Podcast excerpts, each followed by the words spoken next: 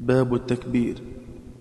ريوى القلب ذكر الله فاستسق مقبلا ولا تعد روض الذاكرين فتمحلا وآثر عن الآثار مثرات عذبه وما مثله للعبد حصنا وموئلا ولا عمل أنجله من عذابه غداة الجز من ذكره متقبلا ومن شغل القرآن عنه لسانه ينال خير أجر الذاكرين مكملا وما أفضل الأعمال إلا افتتاحه مع الختم حلا وارتحالا موصلا وفيه عن المكين تكبيرهم مع الخواتم قرب الختم يروى مسلسلا إذا كبروا في آخر الناس أردفوا مع الحمد حتى المفلحون توسلا وقال به البزي من آخر الضحى وبعض له من آخر الليل والصلاة فإن شئت فاقطع دونه